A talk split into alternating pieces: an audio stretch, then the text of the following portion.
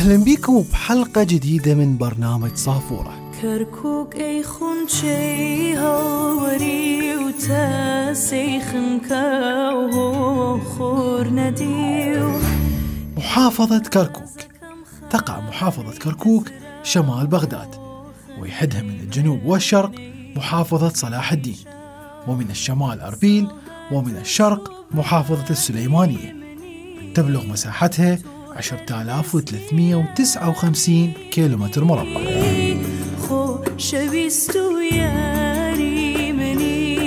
تقسم محافظة كركوك إداريا إلى عدد من الأقضية والمدن ومنها داقوق والدبس والحويجة. يسكن كركوك مختلف القوميات من الكرد والعرب والتركمان والآشوريين وغيرهم. وهذا التنوع في المحافظة جعل منها ملتقى للعديد من الثقافات والقوميات والطوائف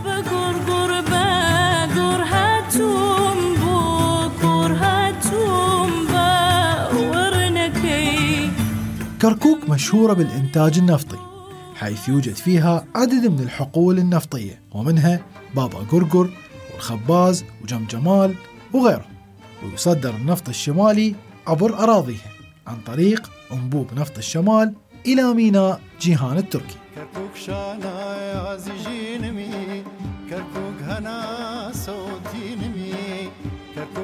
تمتلك كركوك عدد من الأماكن التاريخية والأثرية المهمة ومنها قلعة كركوك.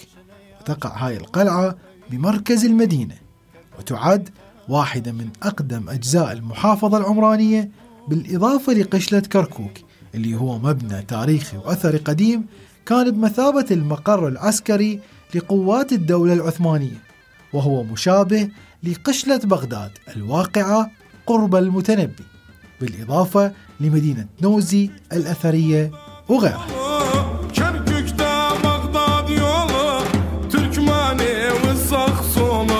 تتميز كركوك بأحد أقدم الأسواق الشعبية في المحافظة وهو سوق القيصرية ويقع بالقرب من قلعة كركوك.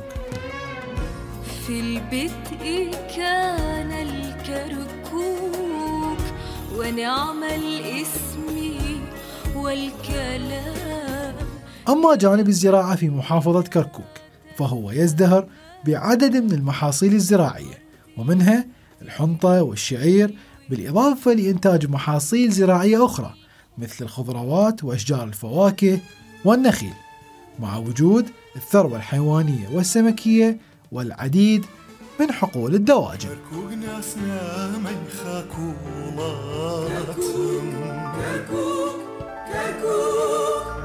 نشاني خون وخوز قواتم لهنا خلصت حلقتنا هذا الأسبوع. انتظرونا بحلقة جديدة. تۆی بەسەر هاتییاوارە بوونم. کانیا